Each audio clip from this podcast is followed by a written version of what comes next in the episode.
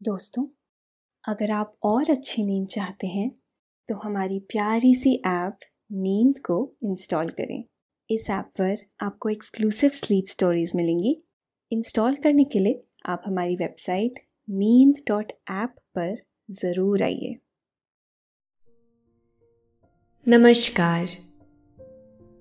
मैं हूँ शाम भवी। और आज मैं आप सबको सुनाऊँगी हृदय विहारी द्वारा संकलित, रविंद्रनाथ ठाकुर द्वारा लिखित, एक कहानी।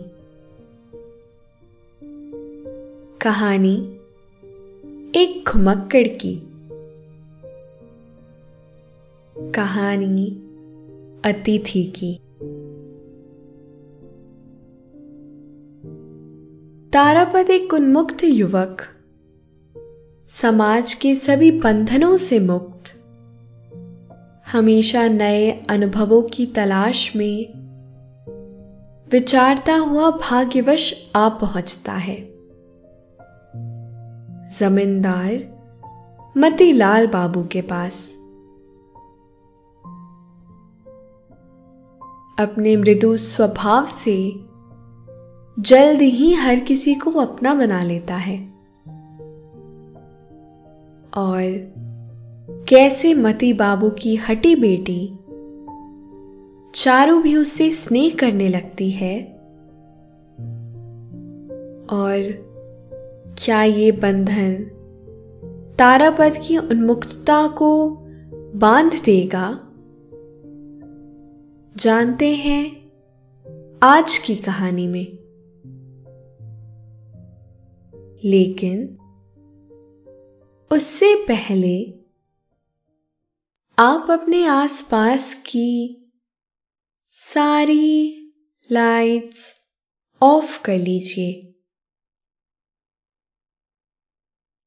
आराम से लेट जाइए।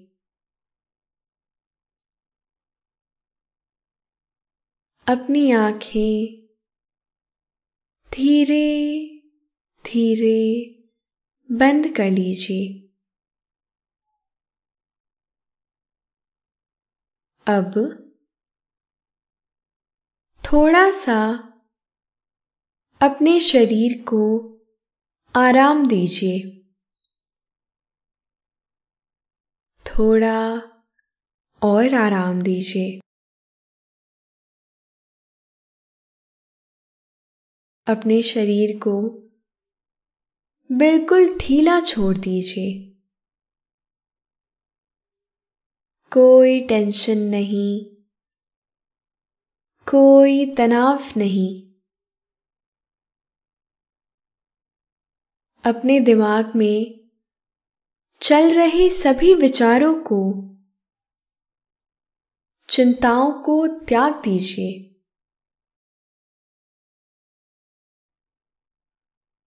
एक शांति सी महसूस करिए।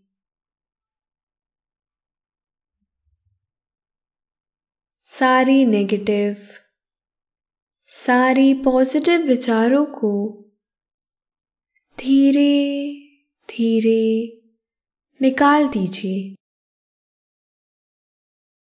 हाथों को सीधा करके अपनी कमर के साइड में रख लीजिए।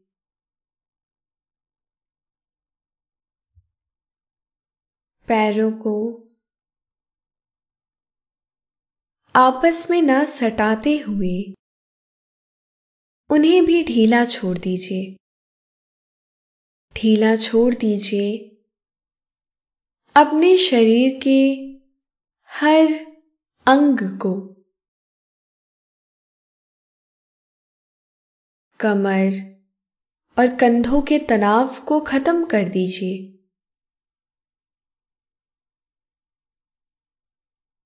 भूल जाइए, आज जो भी दिन में हुआ। भूल जाइए सब कुछ। ये रात्रि आपकी है। आपके अंतर मन को सवारने की है। अपनी सांस पर ध्यान लगाइए। इसको धीमे या तेज नहीं करना है। बस ध्यान देना है। कि कैसे वो आपके नाक गले में होते हुए फेफड़ों में आ रही है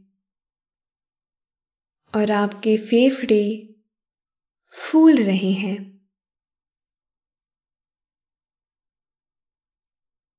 फिर कैसे वो आपके फेफड़ों से वापस गले और नाक के माध्यम से वापस निकल रही है। और आपके फेफड़े थोड़े सिकुड़ रहे हैं। मन शांत, एकदम शांत होता जा रहा है। आप अच्छा महसूस कर रहे हैं। खुद को काफ़ी हल्का महसूस कर रहे हैं। हर तरफ़ शांति है। सुकून है। खामोशी है। दोपहर के समय की बात है। जमींदार, मतीलाल बाबू तीर्थ यात्रा कर। नौका से सब परिवार अपने घर जा रहे थे। रास्ते में एक मंडी के पास नौका बांधकर भोजन बनाने का आयोजन कर रहे थे कि इसी बीच एक पंद्रह सोलह वर्ष के बालक ने आकर पूछा, बाबू आप लोग कहाँ जा रहे हो? मती बाबू ने उत्तर दिया। कान ठा लिया। बालक ने कहा, क्या आप मुझे रास्ते में नंदीग्राम उतार देंगे?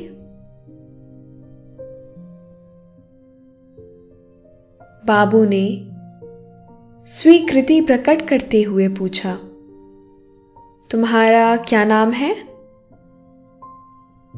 मेरा नाम तारापद है। गौरव वर्ण बालक देखने में बड़ा सुंदर था। उसकी बड़ी बड़ी आँखों और मुस्कुराते हुए होठों पर सुंदरता झलक रही थी। वस्त्र के नाम पर उसके शरीर पर बस एक मैली धोती थी। देह में किसी प्रकार का मोटापा न था। मानो किसी शिल्पी ने बड़े यत्न से निर्दोष, सुडौल रूप में गढ़ा हो। देखने में किसी तपस्वी सा तेज दिखाई देता है। मतीलाल बाबू ने बहुत स्नेह और प्रेम से कहा, बेटा, स्नान कराओ। भोजन यही होगा। तारापद बोला, ठहरिए। वह निसंकोच ही भोजन बनाने में सहयोग देने लगा। तारापद ने ना सिर्फ़ सब्जियों को बड़ी थोड़ी ही समय में अच्छी तरह से साफ़ कर दिया, बल्कि सब्ज़ियाँ बड़ी कुशलता से पका भी दी। भोजन बनाने का कार्य समाप्त कर तारापद ने नदी में स्नान किया। उसकी पोटली खोली और एक सफ़ेद वस्त्र धारण किया। फिर काठ की एक छोटी सी कंघी लेकर सिर के बड़े बड़े बाल सवार लिए। और नौका पर बैठे मती बाबू के पास जा पहुँचा। मती बाबू उसे नाव के भीतर ले गए।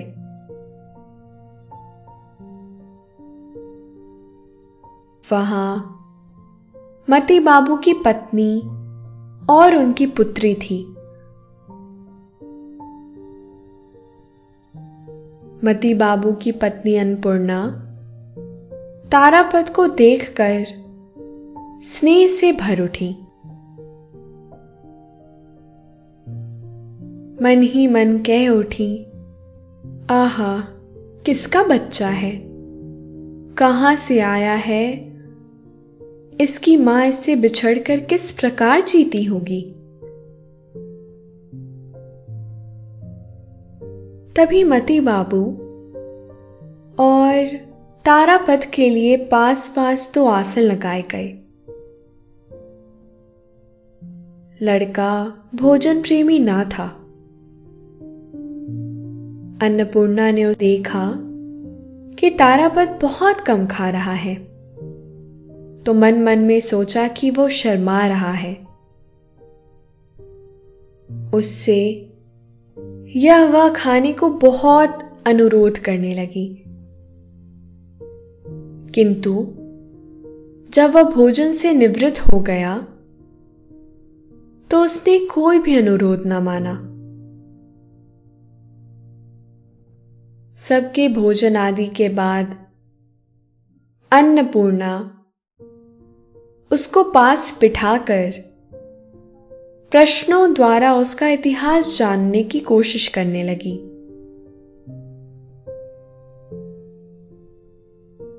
पर कुछ भी विस्तृत विवरण पता न लग सका। बस इतनी सी बात जान पाई कि लड़का सात आठ बरस की उम्र में ही स्वेच्छा से घर छोड़कर भाग आया है।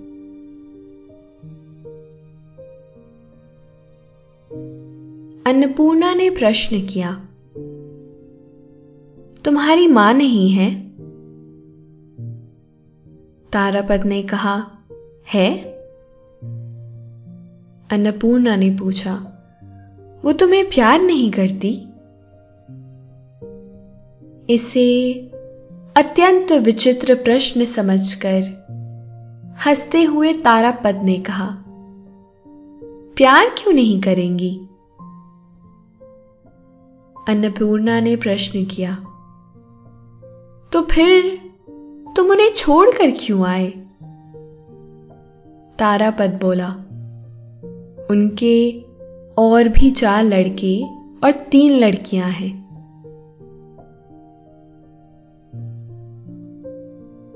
बालक के इस विचित्र उत्तर से व्यथित होकर अन्नपूर्णा ने कहा, ओ माँ यह कैसी बात है? पाँच अंगुलियाँ हैं तो क्या एक अंगुली त्यागी जा सकती है?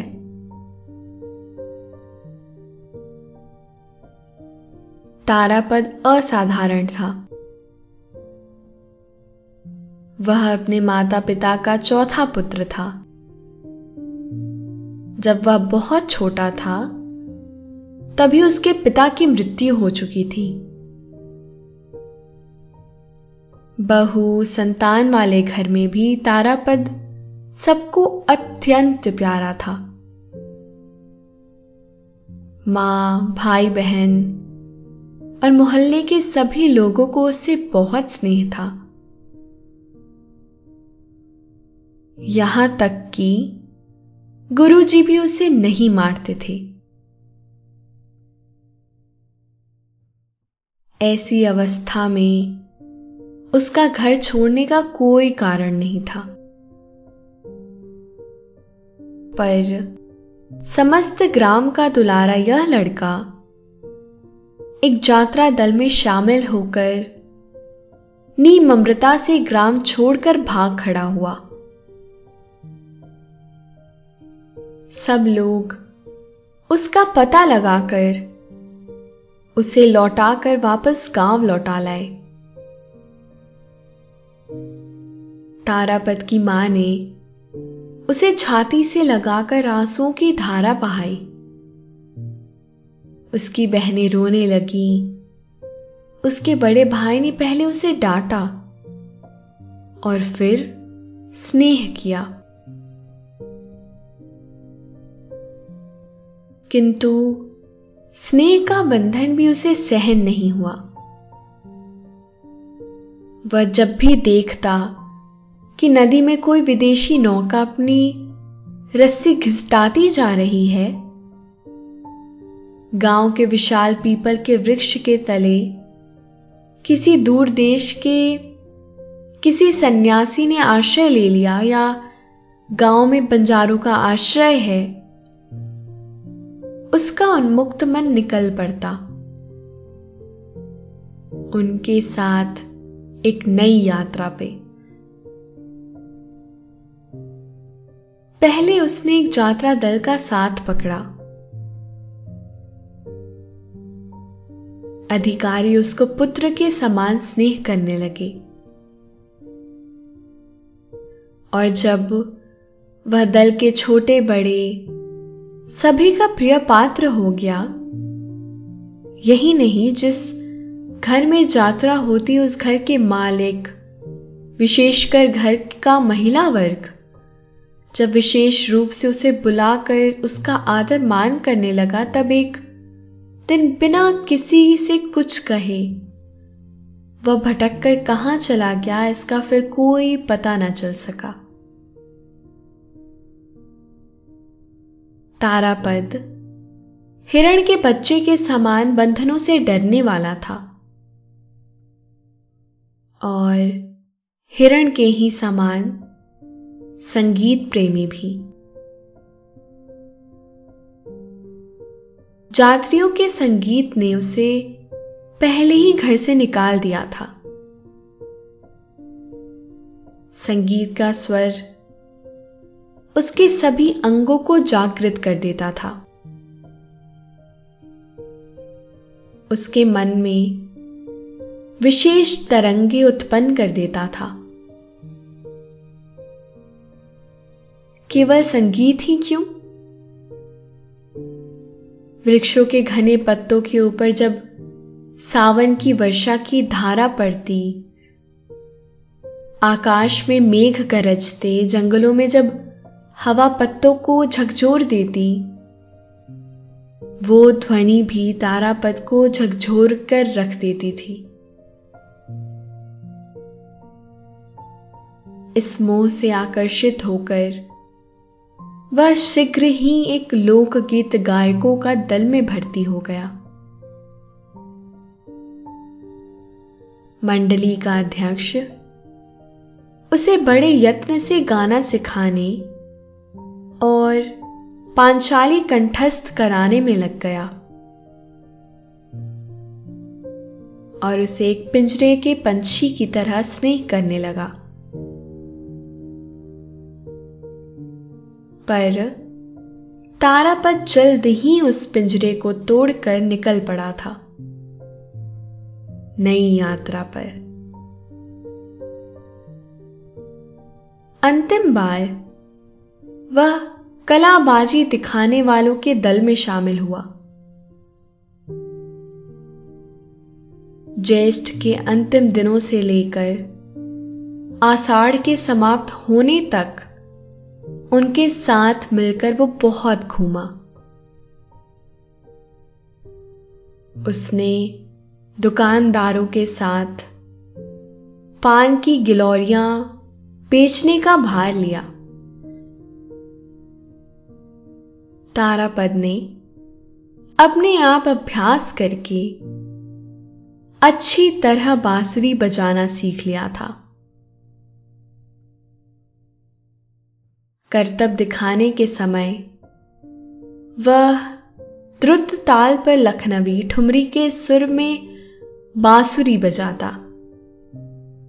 यही उसका एकमात्र काम था। उसका आखिरी पलायन इसी दल में हुआ था। उसने सुना था कि नंदीग्राम के जमींदार बाबू बड़ी धूमधाम से एक शौकिया यात्रा दल बना रहे हैं। अतः, वह अपनी छोटी सी पोटली लेकर नंदीग्राम की यात्रा की तैयारी कर रहा था। इसी समय, उसकी भेंट मती बाबू से हो गई। इतने सारे दलों में शामिल होकर भी तारापद। बिल्कुल निर्लिप्त और मुक्त था।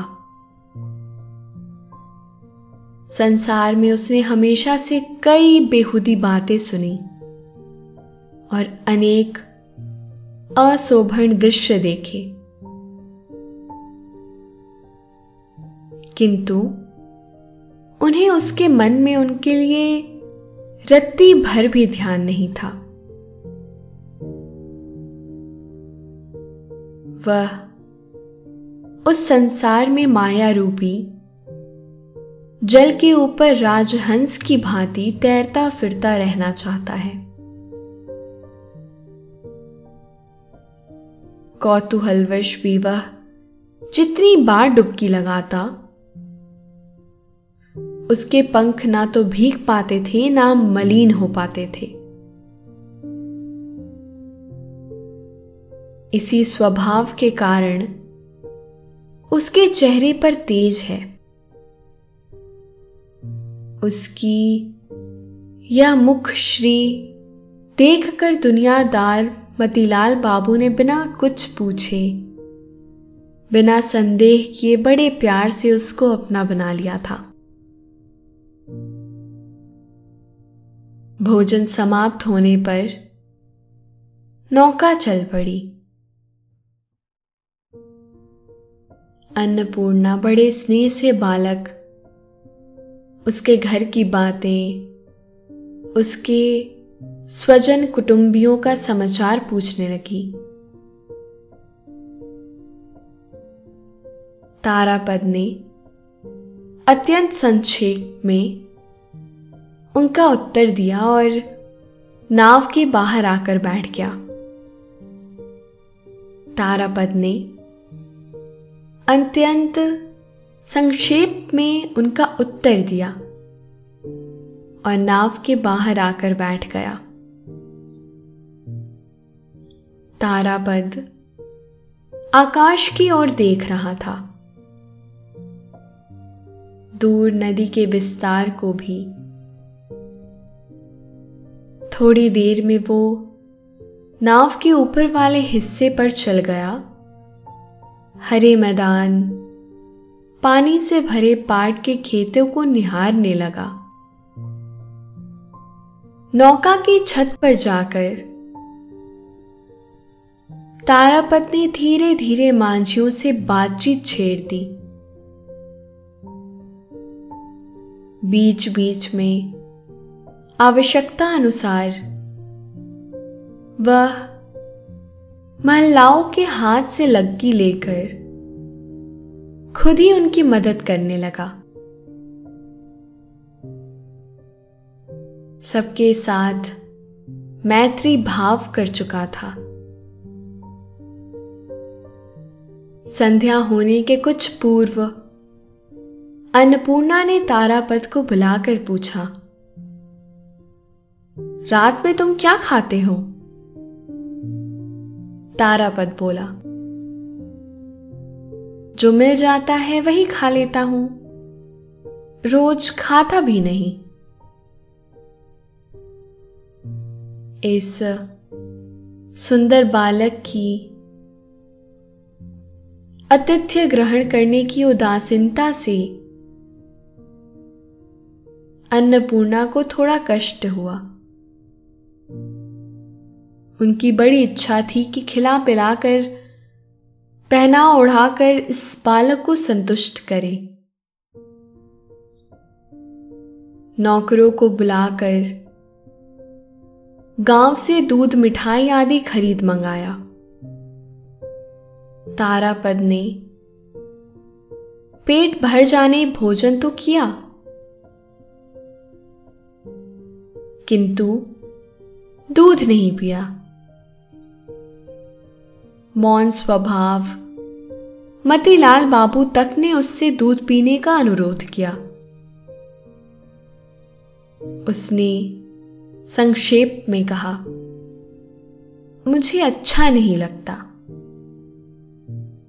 मतीलाल बाबू अपनी नित्य प्रति की प्रथा के अनुसार एक दिन संध्या समय अपनी पत्नी और बेटी को रामायण पढ़कर सुना रहे थे। लव कुश की कथा की भूमिका चल रही थी। तभी तारापद नौका की छत से उतर आया और बोला, किताब रहने दे। मैं लव कुश का गीत सुनाता हूँ। आप सुनते चलिए। यह कहकर उसने लव कुश का गीत शुरू कर दिया। इतना मधुर संगीत सुन दोनों निशब्द होकर कौतूहल अपूर्ण हो उठे। पास से जो सारी नौकाएँ गुजर रही थीं, उनमें बैठे लोग क्षण भर के लिए उत्कंठित होकर उसी और कान लगाए रहे। जब गीत समाप्त हो गया तो सभी ने सोचा, इतनी जल्दी यह क्यों समाप्त हो गया?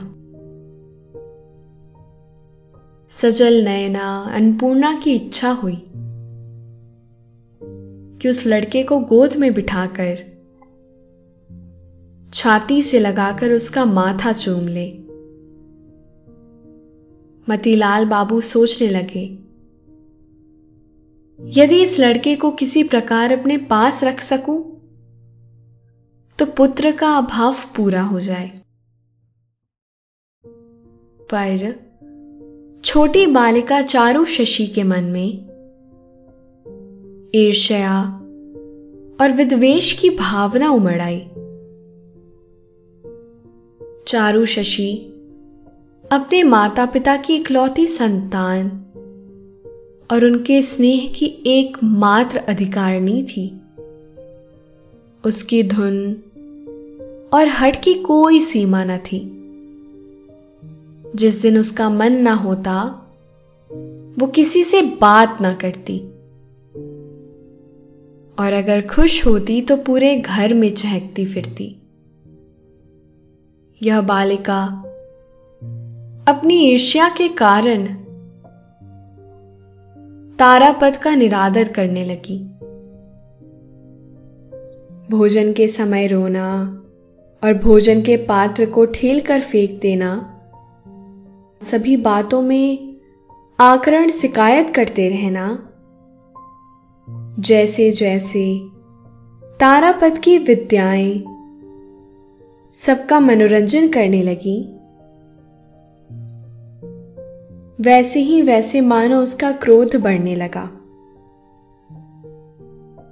चारू के मन में ईर्ष्या को देख उदय हुआ है। ऐसा समझकर अन्नपूर्णा ने चारू के सामने तारापद के प्रति स्नेह प्रकट करना कम कर दिया। तारापद चारू को कहानी सुनाकर, गाना गाकर बांसुरी बजाकर वश में करने की बहुत चेष्टा करता। किंतु किसी भी प्रकार सफल नहीं हुआ। नंदीग्राम कब छूट गया तारापद को पता ना चला। विशाल नौका अत्यंत मृदु मंद गति से कभी पाल तान कर, कभी रस्सी खींचकर अनेक नदियों चलने लगी। किसी को किसी प्रकार की जल्दी नहीं थी।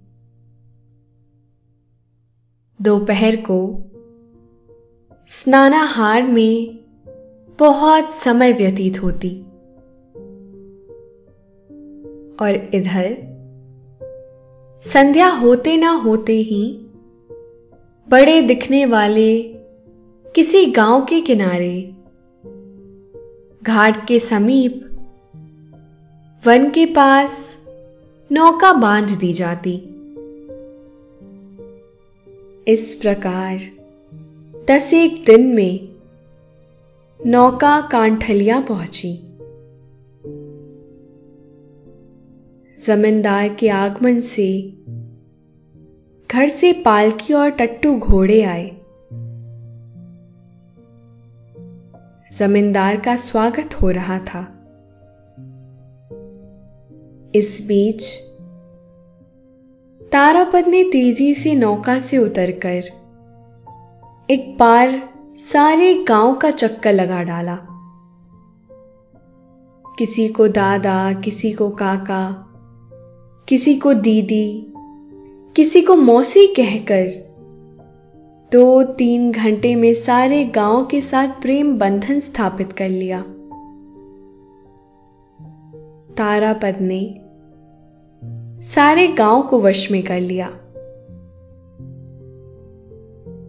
बस केवल चारू की ईर्ष्या वह अभी तक नहीं जीत पाया था।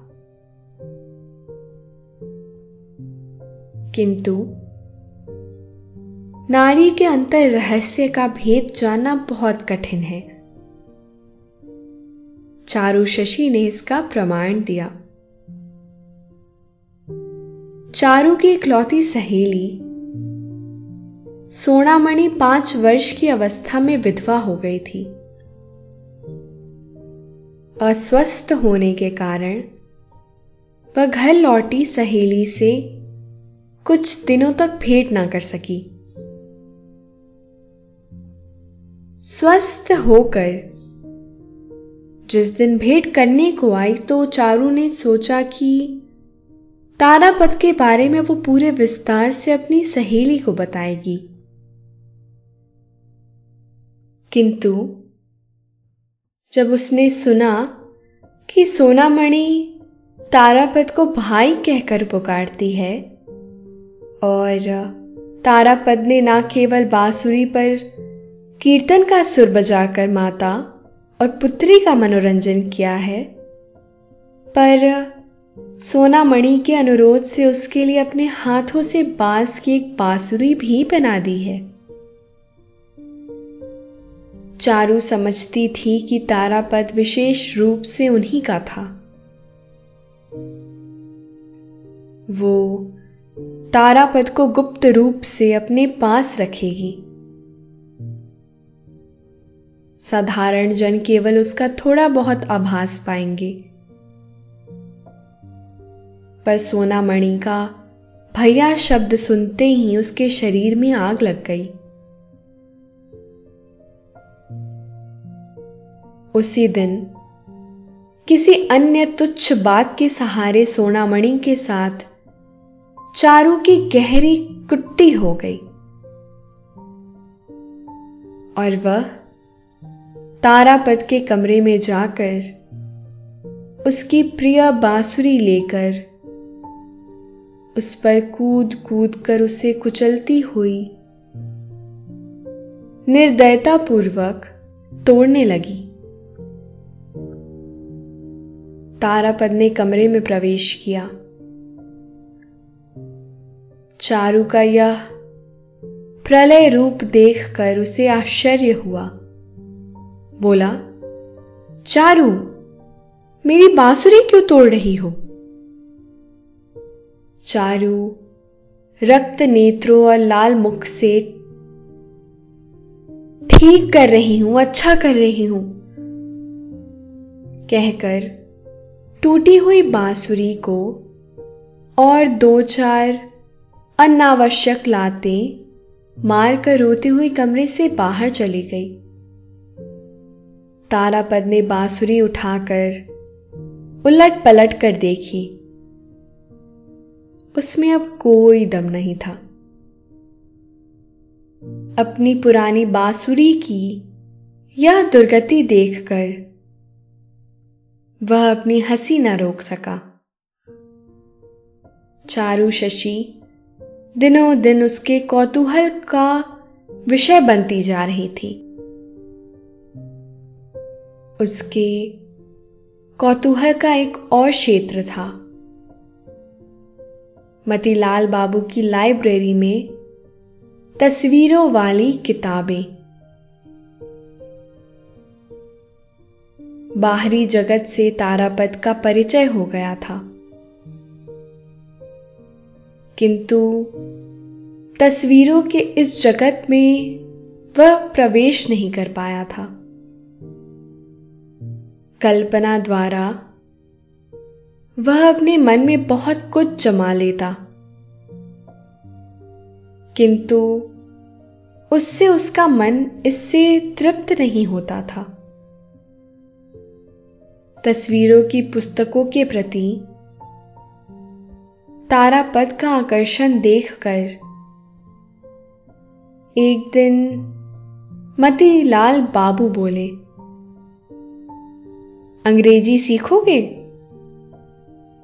तब तुम इन सारी तस्वीरों का अर्थ समझ लोगे। तारापद ने तुरंत कहा, सीखूँगा। मती बाबू बड़े खुश हुए। उन्होंने गाँव के स्कूल के हेडमास्टर राम रतन बाबू को प्रतिदिन संध्या समय इस लड़के को अंग्रेज़ी पढ़ाने के लिए नियुक्त कर दिया। तारापद अपने प्रखर स्मरण शक्ति के साथ इस भाषा को सीखने लगा। चारू भी आजकल उसे बहुत नहीं देख पाती थी। तभी सहसा चारू भी जिद कर बैठी। मैं भी अंग्रेज़ी सीखूँगी। उसके माता पिता ने अपनी कन्या के इस प्रस्ताव को पहले तो परिहास का विषय समझकर स्नेह मिश्रित हँसी उड़ाई। अंत में इन्हें इन स्नेह दुर्बल अभिभावकों ने बालिका के प्रस्ताव को गंभीरता से स्वीकार कर लिया। तारापद के साथ साथ चारू भी मास्टर से पढ़ने लग गई। किंतु पढ़ना लिखना, अस्थिर चित्त वाले चारू के स्वभाव में बिल्कुल विपरीत था। वह स्वयं तो कुछ ना सीख पाई। बस तारापद की पढ़ाई में विघ्न डालने लगी। वह पिछड़ जाती, पाठ कंठस्थ ना करती। किंतु फिर भी वह किसी प्रकार तारापद से पीछे रहना नहीं चाहती। तारापद के उससे आगे निकलकर नया पाठ लेने पर बहुत रुष्ट होती। यहाँ तक कि रोने धोने से भी बाज न आती थी। तारापद छुट्टी के समय स्वयं कमरे में बैठकर लिखता और पाठ कंठस्थ करता। यह चारों से सहन ना होता। वह छिपकर उसके लिखने की कॉपी में स्याही उढेल देती। कलम चुरा कर रख देती। यहाँ तक कि किताब में जिसका अभ्यास करना होता, उस अंश को फाड़ आती। तारापद बालिका की यह सारी दृष्टता देख सहता रहता। किंतु किसी प्रकार भी उसका नियंत्रण नहीं कर सका। तारापद ने फिर एक उपाय निकाला। एक दिन बहुत खींचकर तारापद स्याही से रंगी, अपनी लिखने की कॉपी फाड़ फेंक कर गंभीर मुद्रा में बैठा था। दरवाजे के समीप खड़ी चारू ने सोचा, आज मार पड़ेगी। तारापद बिना कुछ कहे चुपचाप बैठा रहा। बालिका कमरे के भीतर बाहर चक्कर काटने लगी। बार बार उसके इतने समीप से निकलती किंतु तारापत गंभीर ही बना रहा। बालिका बड़ी मुश्किल में पड़ गई। किस प्रकार क्षमा प्रार्थना करनी होती है, उस विद्या को उसने कभी अभ्यास न किया था। अंत में कोई उपाय ना देखकर फटी हुई लेख पुस्तिका का टुकड़ा लेकर, तारापद के पास बैठकर खूब बड़े बड़े अक्षरों में लिखा, मैं फिर कभी किताब पर स्याही नहीं फैलाऊँगी। लिखना समाप्त करके वह उसके लेख को तारा के सामने रखा। यह देखकर तारापद हँसी ना रोक सका। वह हंस पड़ा। इस पर बालिका लज्जा और क्रोध से अधीर होकर कमरे में भाग आई। सोनामणि, चारू की सहेली तो थी, पर उसे पता था कि उसका तारापद से बात करना चारू को रास नहीं आएगा।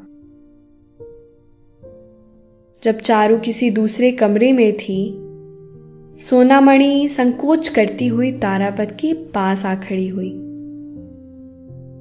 तारापद किताब से मुँह उठाकर प्रेम से कहता है, क्यों सोना? क्या समाचार है?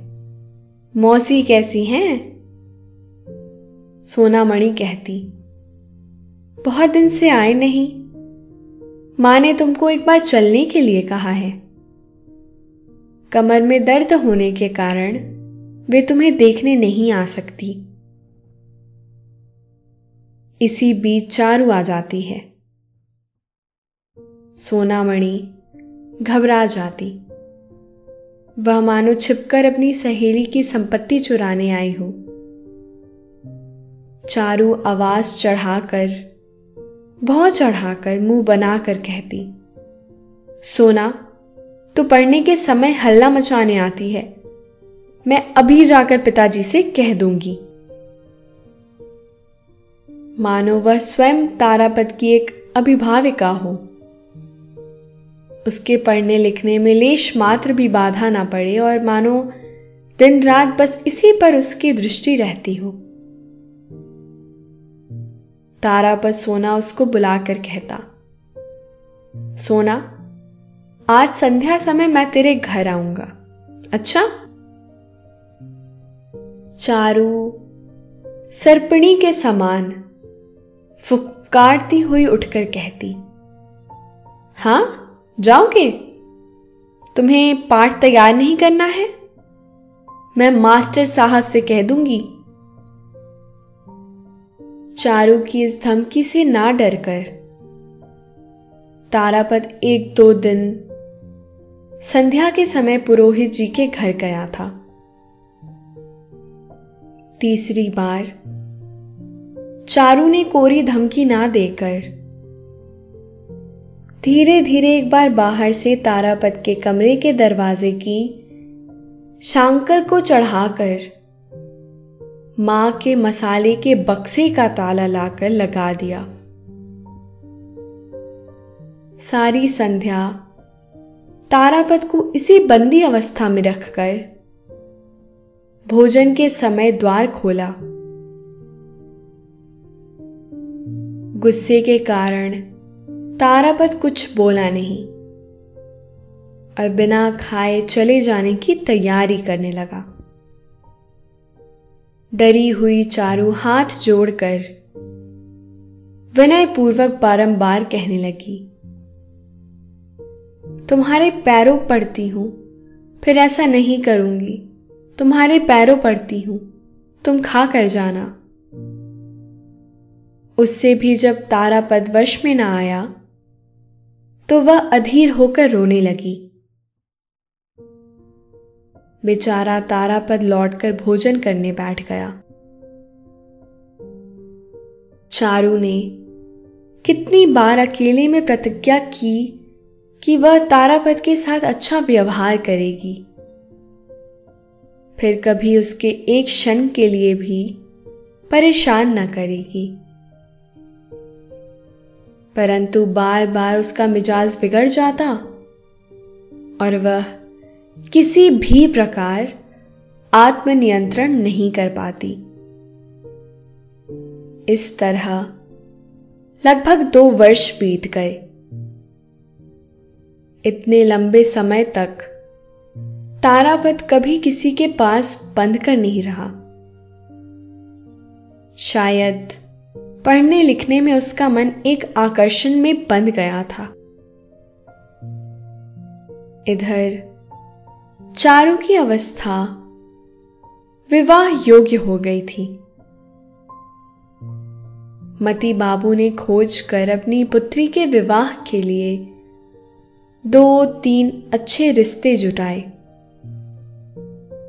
मती बाबू ने उसका पढ़ना और बाहर निकलना बंद कर दिया।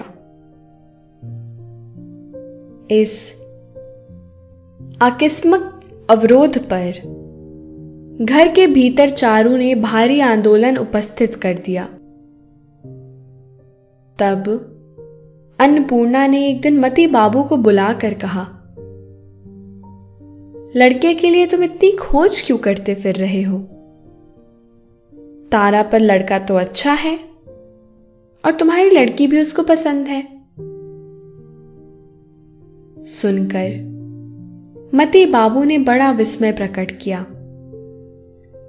कहा, भला यह कभी हो सकता है? तारापद का कुलशील कुछ भी तो ज्ञात नहीं है। मैं अपनी इकलौती लड़की को किसी अच्छे घर में देना चाहता हूँ।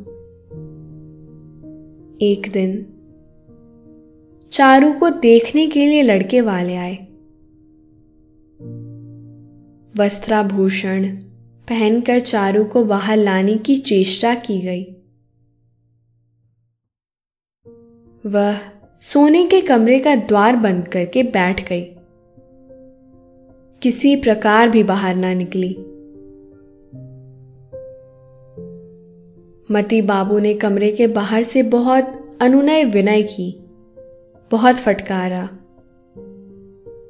किसी प्रकार भी कोई परिणाम ना निकला। अंत में बाहर आकर बहाना बनाकर कहना पड़ा कि एकाएक कन्या बहुत बीमार हो गई है। आज दिखाई की रस्म नहीं हो सकेगी। तब मती बाबू विचार करने लगे। तारा पर लड़का देखने सुनने में सब तरह से अच्छा था। उसको मैं घर ही में रख सकूँगा। ऐसा होने से अपनी एकमात्र लड़की को पराए घर नहीं भेजना पड़ेगा।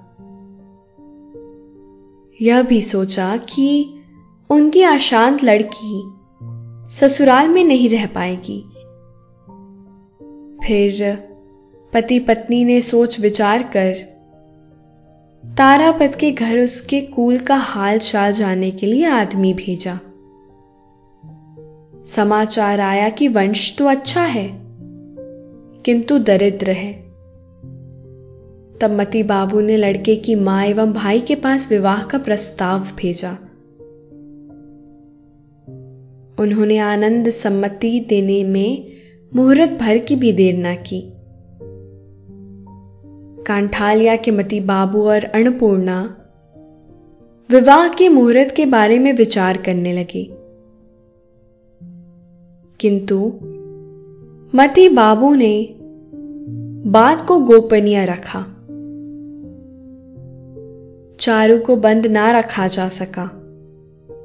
वह बीच बीच ताराबत के पढ़ने के कमरे में जा पहुँचती। कभी रोष, कभी प्रेम, कभी विराग के द्वारा।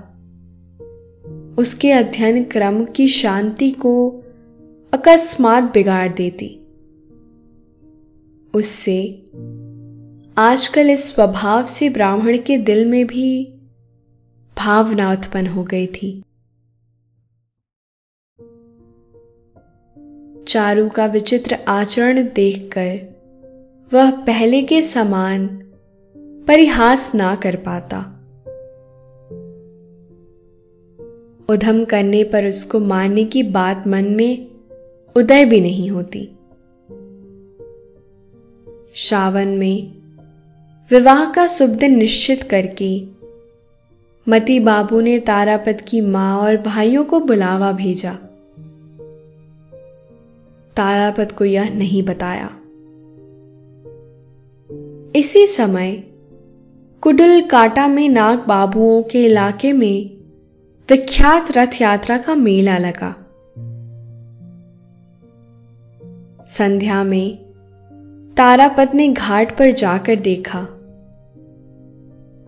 कोई नौका चरखी लिए, कोई यात्रा करने वालों की मंडली लिए, कोई बिक्री का सामान लिए, मेले की ओर चले जा रहा है।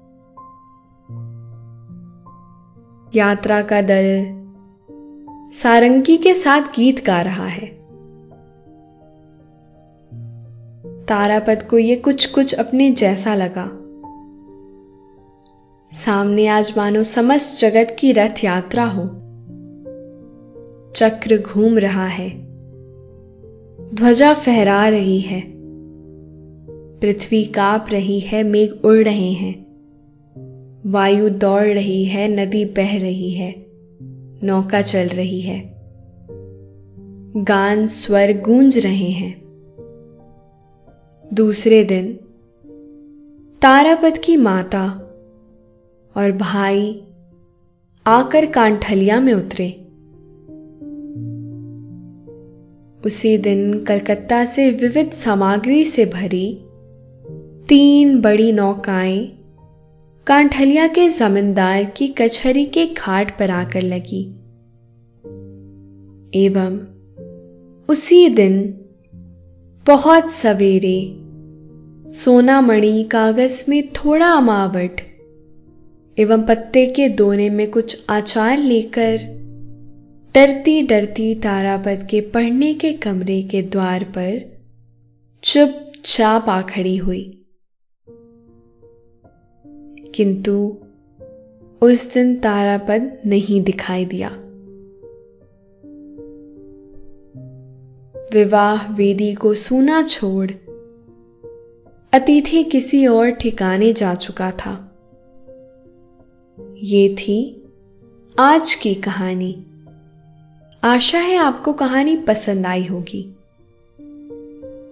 अब आप चिंता मुक्त हो जाइए। निद्रा देवी आपकी तरफ़ आ रही हैं। आपकी पलकें धीरे धीरे भारी हो रही हैं। निद्रा देवी आपको अपने मोह पाश में बाँध रही हैं। उन्हें स्वीकारें। सांसों पे ध्यान दें। और शरीर को ढीला छोड़ दें। अब आप धीरे धीरे नींद की ओर बढ़ते जा रहे हैं। और नींद आपको अपनी आगोश में समेटी जा रही है। समाती जा रही है। शुभ रात्रि।